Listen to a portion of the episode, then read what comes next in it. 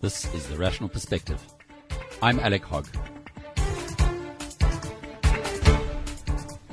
In this episode, VBS, a triumph of first world detection over third world crime.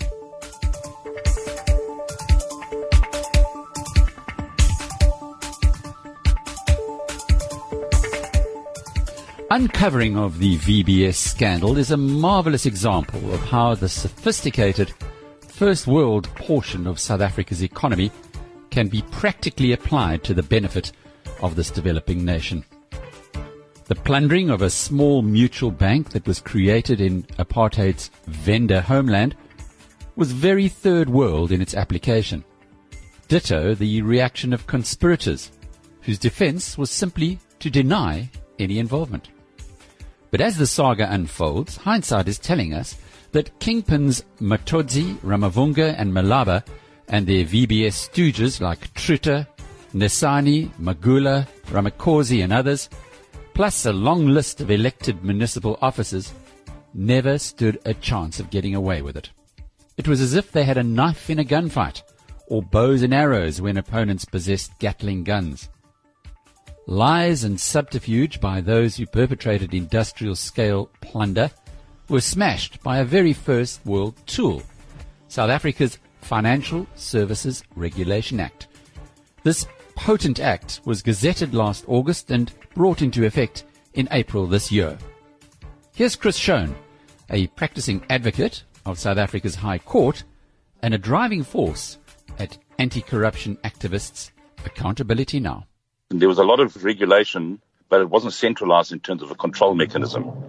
And the result of that is things started falling through the cracks. So, you know, you had the Financial Services Board, which was insurance and related matters. You had banking regulation. You had the credit regulator, but they weren't all going the same direction, but they were definitely linked and related. And I think the, the, the control mechanism was to say, well, let's get everything under one umbrella and have a sort of standardized, uniform uh, regulatory approach where everything can be looked at by one body which has got the expertise. And I think that's that's the that's the essence of, of why it was set up. You know, we, we know from years ago, you know, FedSure is not dissimilar to, to VBS. We're required to deliver uh, annual returns and, and insurance returns. They were delivered, but the FSB just didn't have the resources at the time to review the, those reports. And we all know what happened to FedSure. So I think there's also an, an economic reason to, to house things together and get some level of economy of scale and, and build up expertise. It's no coincidence that VBS investigator advocate Terry Motau was appointed within two weeks of the new act coming into effect. And then Motau applied this FSR Act very efficiently. If you look at the you look at the various provisions, so 134 to, to 140, they they they uh, they're broad as they should be. But if you think about uh, insolvency inquiries and other types of um, interrogations, uh, commissions of inquiry as to an insolvency as opposed to state capture type inquiry. Um, it's it's you're dealing with one one entity. You know, the state capture inquiry is so broad. Um, the powers to compel are, are not necessarily as great in all respects. And I think I think in fairness, it also depends on the individual. You know, here we've got a situation where he's got a job to do. He's got the powers to get the job done, to call people, um, access records. He's got good backup with the likes of the Werksmans and, and some of the other forensic guys. And uh, as big as the fraud is, um, it covers a period from roughly, I think it was 2015 to when they went into curatorship. Uh, in the ordinary event, a curator wouldn't have the, the powers to do what he does. So what, what the, the FSR has done, it's created those additional powers which, which have been well used. I've described it as a, a third world crime because it was pretty basic how they, they bribed people, um, but applied yes. with first world regulation. Do you think that's fair? I think that's a fair comment, and I think I think that's exactly it was. I, I, I don't think the perpetrators were, were, overly sophisticated, and just a sort of brazen theft. I mean, the comment he makes, he makes, which is which is, which is an amazing comment. Uh, uh, very early on his report, in fact, might be the first page about Mr. Nightingale and the bank robbery many years ago. That he, he sort of commends Nightingale, who's never been found, for putting some effort into what he did when he robbed the bank. Whereas this one, he's sort of saying they didn't even make an effort. um, just fabricating, um, you know, running Excel accounts. Uh, you know, it's uh, the the the DI returns to the bank, uh, the Reserve Bank, just incomplete, inaccurate. It wasn't it wasn't even clever. It was it was literally emptying the piggy bank, which which has now been done. But getting away with it, presumably because of their political influence or the influence of the politicians who were involved. Yes, it is, and I think I think the, the question everybody seems to be asking now uh, relates to the obvious, which is um, the loan to the former president. Uh, he borrowed the money. That was the first time VBS sort of came onto the map for most people. Appears paperwork was signed nine months afterwards on a seven million rand loan. That's questionable. Installments weren't paid, but I don't know if the installments weren't paid because they weren't due at the time, and he had a a, a grace period before he had to start paying paying off the installments, or for some other reason. Who's everyone's to know who's who's paying those amounts? It's seventy thousand rand a month. That's that's not a that's not a small amount of money, and it's just a it's a trail of just putting putting your hands in. I mean, the one one individual wasn't happy with what she regarded as her Christmas of three hundred thousand, so they upped it. And and as he says, literally everybody involved in the bank was was was somewhere involved in in this this heist. It was just four days after Motau's appointment that he applied the Act's comprehensive search and seizure powers, with support from his appointed evidence gathering specialists, Basileus Consilium. They raided VBS's head office at Makhado and then a few days later did the same at the bank's Sandton and Thohoyandou branches. The document gathering exercise was closed out on the 7th of May with a raid on the Sandton offices of VBS's ostensible controlling shareholder Vele. So, within a month, Motau had all the documentation he'd ever need. The Act also empowered him to recruit highly skilled resources to process all of this information. Enter data specialists, Facts Consulting, which scanned and converted the seized documents into a searchable digital format, and Crow Forensics, the specialized chartered accountants who focus on uncovering crime by crunching suspicious transactions and bank accounts. Also part of Motau's force was fellow senior counsel Ross Hutton SC and two other advocates, plus a team from Werksmans led by Bernard Hotz, head of the firm's business crimes and investigations practice. The ace in Motau's royal flush, though, was Section 140 of the new FSR Act, which incentivized those involved to tell the truth. During interviews conducted over four and a half months, a clear pattern emerged. These deeply implicated witnesses began by offering brazen lies. But once Section 140, which offered them criminal indemnity, was explained to them, many of the 30 witnesses requested another hearing. And second time round, their stories turned 180 degrees, with falsehoods replaced by open admission on their part in the VBS conspiracy that had been built on greed and fear. I asked Advocate Chris Schoen to explain how this important section came into being. It comes from the sort of the, the, the, insolvency regime and the Companies Act inquiry regime, if if you ask a question uh, and it may incriminate you, then from a criminal point of view, then you're not obliged to answer that question. Um, they can force you to answer the question, but that, that alone cannot be used as evidence against you in criminal proceedings, which is different to a civil issue. So one of the recommendations made in the report was the individuals involved should be sequestrated. That's civil. So what he, what, he, what he's gathered in, in this in this investigation can be used for civil. But criminal means that it now has to be referred to the prosecuting authority and then go ahead. So the fact that that that someone essentially has incriminated themselves doesn't mean that alone means they can be convicted on that basis. A lot of these witnesses, a lot of the 30 witnesses, changed their stories after yes. it was explained to them how Section 140 works. And yes. uh, if I understand correctly, then they they can't go to jail for what they said but they can be sequestrated. In other words, the money can be taken back from them. Yes, but but like most of these inquiries, what they are is they're trying to find the facts because that's always the problem. Once you've found the facts that money has been stolen, for example, then you've got to go and lay a criminal charge, and the investigating officer and the NPA will, will proceed with it. So, yes, they could well be prosecuted, but not purely and simply on the basis of what they said while they were being uh, interrogated in terms of the um, FRS. So it, it, it, it, it gathers information that can be, that, that forms the basis of a case going forward. Whereas they say the civil one, the sequestration, if they found somebody who, who took money and it's repayable, They can claim the money. If it's not repaid, then they can get judgment. They can sequestrate and, and follow that route. So two two separate tasks. I suppose uh, landing little fish to really catch the big ones. Well, that's generally what it is. I mean, if you if you look at the way that the, the, the state capture inquiry is unfolding, it's it's a it's a it's a well planned uh, process. Uh, you want to get the information and build on the information.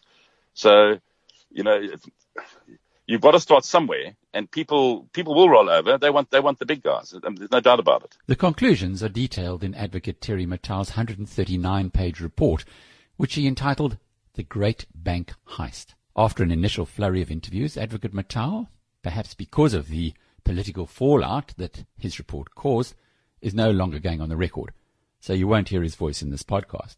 But Motau has shared more than enough of the detail for the rest of us to join the dots.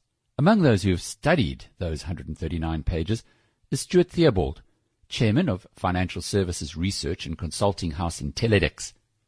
Theobald is a former journalist who recently completed his doctorate at the London School of Economics. There was massive fraud on the go there, Alec, as, as has been widely reported, obviously, 1.9 billion rand of money that was gratuitously paid out of the bank. Now, you know, that's uh, well over half of the assets of the whole bank were effectively stolen by related parties, particularly the chairman of the bank and his uh, various companies and corporate interests, but also uh, millions and millions that were paid out to grease palms, effectively, you know, including the lead partner of KPMG on the audit of the bank, who uh, got 34 million rand in soft loans, in inverted commas, from the bank, um, while he willingly signed off on clearly false financial statements and regulatory disclosures to the central bank. So it's uh, an astounding case of um, you know, just incredible fraud in a bank. Now, how did they think they would get away with it? It's remarkable because the whole thing was creaking. They, the Reserve Bank was going to catch up with them because they were falsifying the balances on their interbank settlements accounts. Uh, and they had begun defaulting on overnight settlements, um, which they then had to scrabble around to try and make good. And that was setting off alarm bells. They had uh, created fake deposits in their accounts, so they'd simply record a deposit having been received when no cash had been received.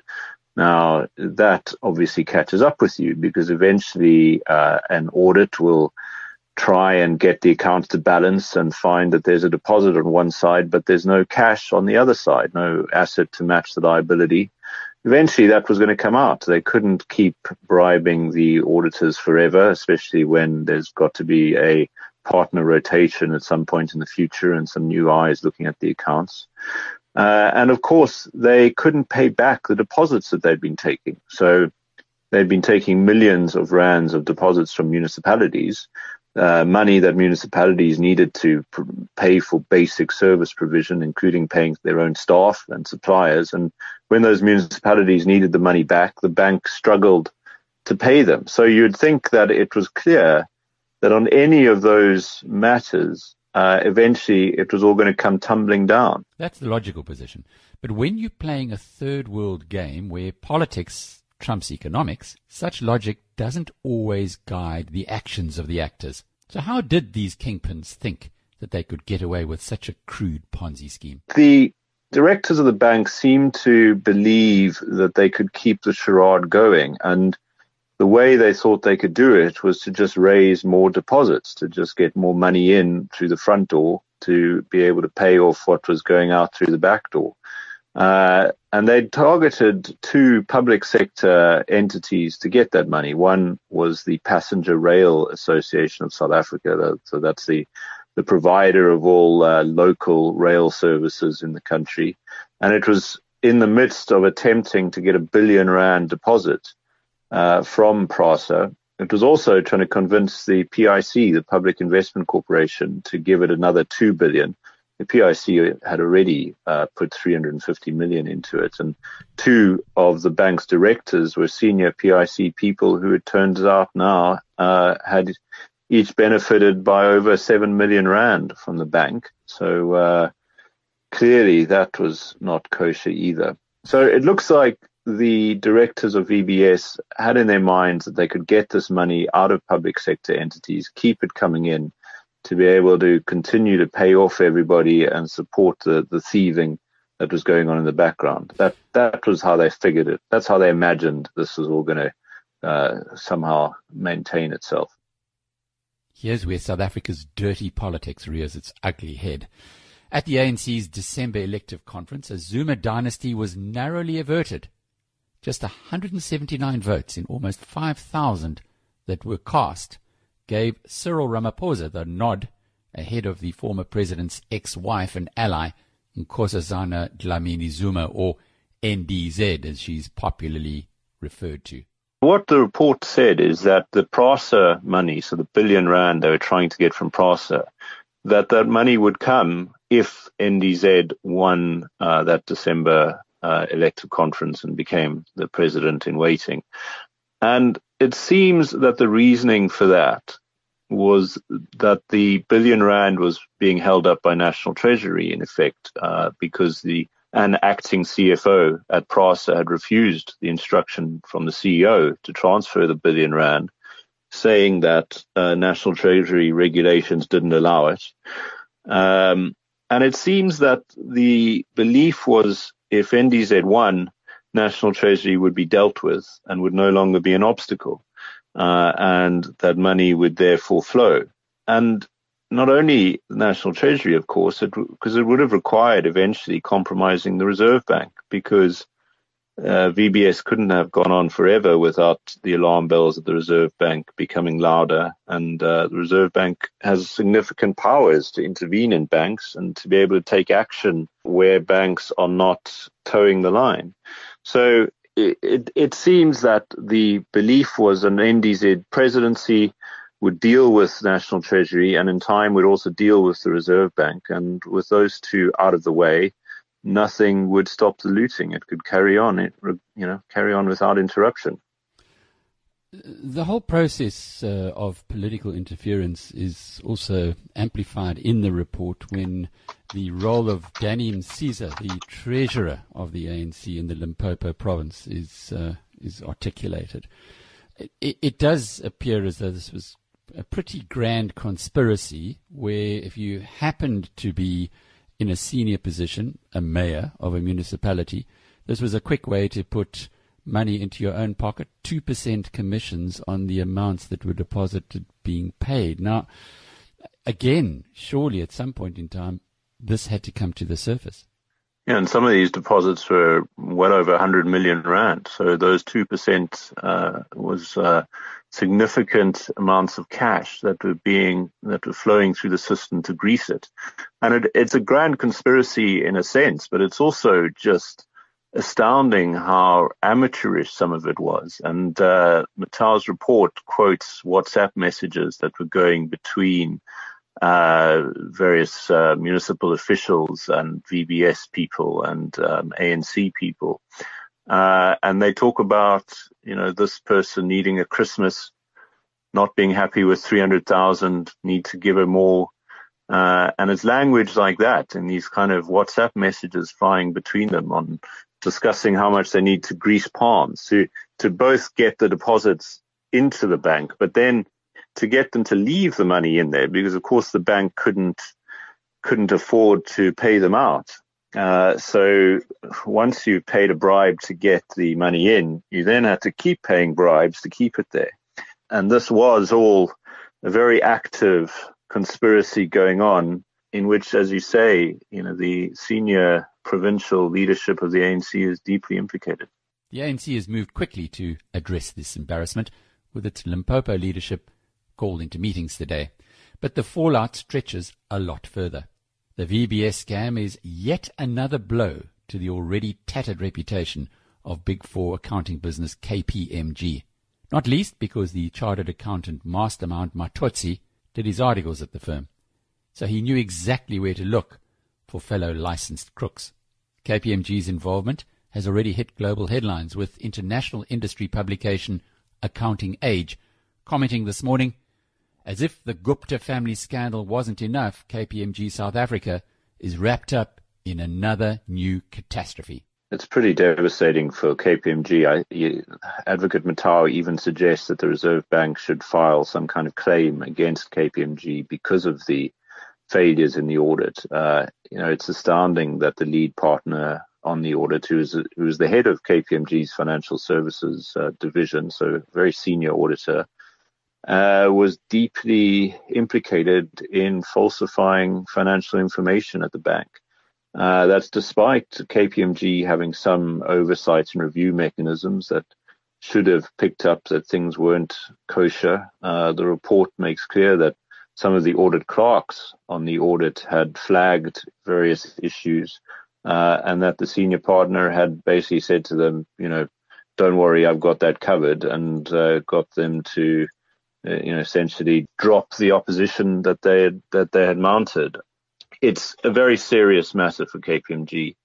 I think uh, the Reserve Bank, uh, I, I, should think, would follow Motau's advice and would look to uh, some kind of claim against KPMG, perhaps motivated by the cost that bailing out VBS's retail depositors are going to cost us. Uh, the National Treasury has guaranteed to pay out 100,000 Rand to each of the bank's 22,000 retail depositors.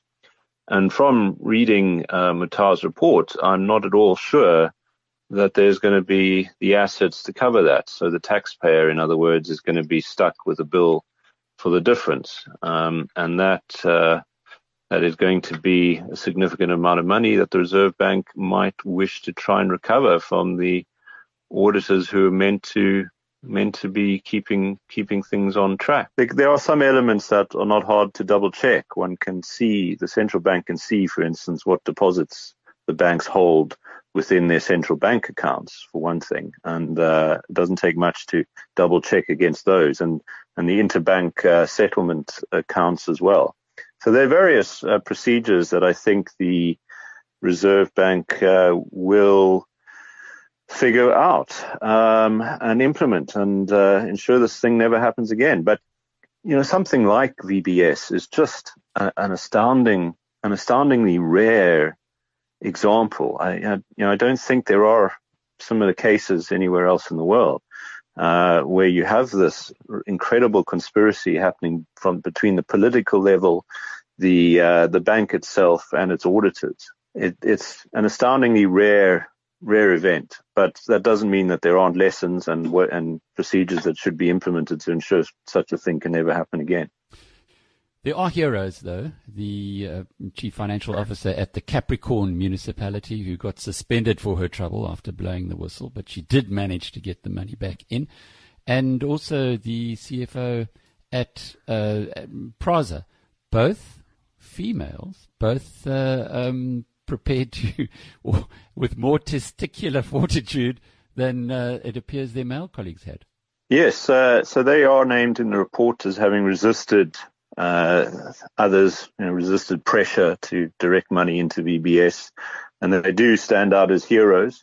Uh, I'm sure they're not the only ones. They're, um, you know, uh, one it's quite hard to find people who say no after the fact, uh, but not every municipality had their money in VBS, and we we can't. It's always hard to to prove the negative, to to find ones who who refused to toe the line, but there were there were undoubtedly more than that. Uh, but they were very brave, and they suffered the consequences. Both of them uh, faced severe harassment and effectively forced out of their jobs because they resisted uh, the pressure to direct money into the bank.